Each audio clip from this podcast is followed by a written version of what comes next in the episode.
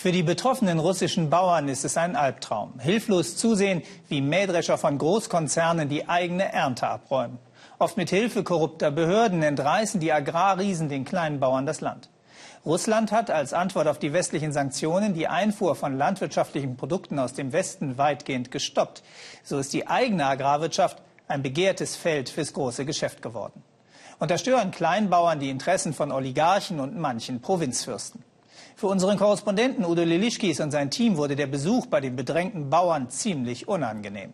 Hier seine Reportage aus der Gegend von Krasnodar im Kaukasus. Jagdszene nördlich von Krasnodar. Bauer Juri Masenko zeigt uns, wie der Sicherheitsdienst eines großen Agrokonzerns seine Mähdrescher blockiert, damit er die Wintergerste nicht ernten kann, die er im vorigen Herbst ausgesät hat. Bis zu 40 Männer sind am Diebstahl seiner Ernte beteiligt, sagt Juri.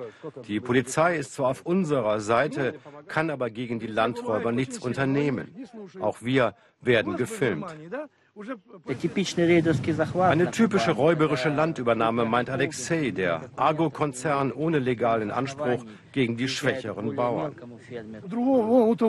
Da haben sie vorgestern auch bei einem anderen Bauern gestohlen. Über 60 Hektar seiner Gerste haben die Mähdrescher des Konzerns bereits gestohlen, sagt Juri. Doch der Rechtsanwalt der Gegenseite will keine Auskunft geben. Ich habe kein Bedürfnis, mit Ihnen zu reden. Warum schreiten Sie nicht ein, wollen wir wissen. Den Polizisten ist die Situation offensichtlich unangenehm. Ein weiterer Mähdrescher des Agro-Konzerns wird von Juris Männern zunächst blockiert. Doch sie sind in der Minderheit. Ohne unsere Kamera hätte es wohl eine Schlägerei gegeben, glaubt einer. Bald ist auch der blockierte Mähdrescher auf Juris Feldern und erntet.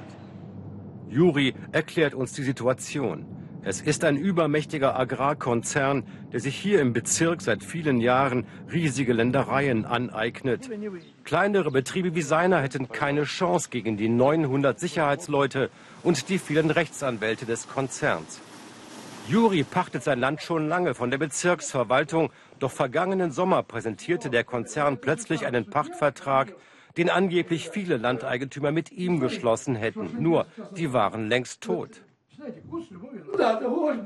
Ja, wie bei Gogols toten Seelen. Hier habe ich sie in meiner Mappe. Juri hat längst vor Gericht die Todesurkunden der angeblichen Unterzeichner eingereicht. Trotzdem will er uns auf dem Dorffriedhof beweisen, wie dreist der Konzern seine Ansprüche fingierte. 2005 schon starb Georgi Luzenko, den die Konzernjuristen anführen. Sie haben weder Gewissen noch Schamgefühl. Die Kolchos-Bauern hatten in Wahrheit noch vor ihrem Tod die Landanteile verkauft oder verpachtet, so Juri. 13 von 17 Namen auf dem Konzernvertrag seien solche tote Seelen. Auch Bauer Alexei kämpft um sein Land, gemeinsam mit etwa 100 weiterer Betroffener gegen den großen Konzern. Eigentlich liegen ihre Felder in der Nähe. Doch leider gibt es keine Zufahrt mehr dorthin, denn die öffentlichen Straßen hat der Konzern von Makarewitsch mit Hilfe der Bezirksverwaltung privatisiert. Und jetzt lassen sie die Bauern da nicht mehr durch. Da sind jetzt Schlagbäume und Wächter. Das ist der Kleinbauer André. Seine Kühe stehen seit Jahren schon in Ställen. Ihre Pferdezucht musste die Familie vollständig aufgeben. Ich habe kein Weideland mehr. Aber Sie hatten doch welches. Ja, aber Sie haben es mir weggenommen. 2010. Heu füttern statt Weiden. Auch dieser Bauer, so Alexei, ist Opfer des großen Landraubs im Kuban geworden. Durch Konzerne, Justiz und Behörden gemeinsam. Die Behörden tun alles, um kleinere und mittlere Unternehmen zu zerstören, sodass nur Agrarkonzerne übrig bleiben und die keine Konkurrenz haben. Die Bauern schalten sie vollständig aus. Denn die können keine Schmiergelder an die Beamten zahlen. Aber die großen Unternehmen arrangieren sich und zahlen, sodass man sie in Ruhe lässt. Seinen großen Kuhstall hat André noch. Das dazugehörige Land, etwa zwölf Hektar, hat ein ranghohes Mitglied der Justizverwaltung für sich beansprucht, so André.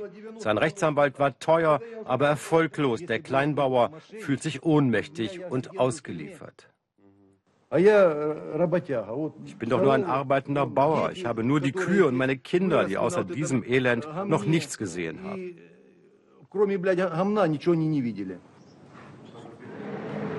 Alexei und ein Dutzend weiterer Bauern haben sich mit einem Kolchos-Direktor verabredet, der ebenfalls um sein Land kämpft. Sie wollen eine gemeinsame Strategie diskutieren. Archivbilder. Anteilseigner der privatisierten Kolchose versuchen, die Übernahme ihrer Ernte durch einen Agrokonzern zu verhindern. Doch Spezialkräfte der Polizei lösen die Blockade der Bauern mit Gewalt auf. Statt des Kolchos-Direktors, der Alexeis Gruppe einlud, erscheinen plötzlich immer mehr Unbekannte mit Kameras. Einige behaupten, für regionale Fernsehteams zu arbeiten. Die Stimmung wird schnell feindselig. Alexeis Bauern werden dafür kritisiert, dass sie mit uns geredet haben.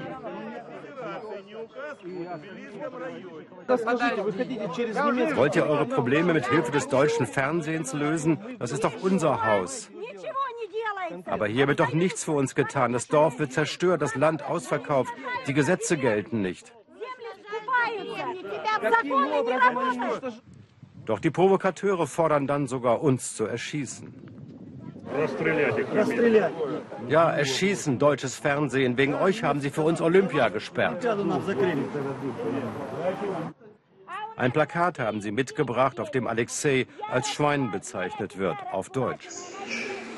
In einem Café erklärt Alexei uns, wieso seit Tagen jedes unserer Interviews im Voraus bekannt zu sein scheint.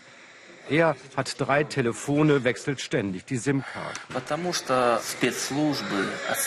Die Geheimdienste hören die Gespräche ab. Man kann nicht mal über Persönliches oder Familiäres reden.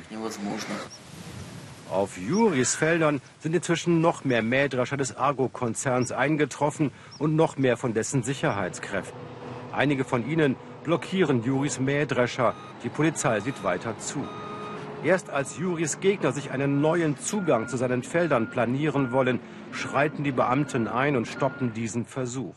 Mehr können sie nicht tun, denn der zuständige Richter steht auf der Seite des Konzerns, ist Juri überzeugt, will erst in einigen Wochen über den Streit entscheiden. Trotz aller vorgelegten Sterbeurkunden hat er bisher die Verträge des Konzerns nicht wegen der toten Seelen für nichtig erklärt. Mit Absicht glaubt Juri, denn so lange gilt hier das Recht des Stärkeren.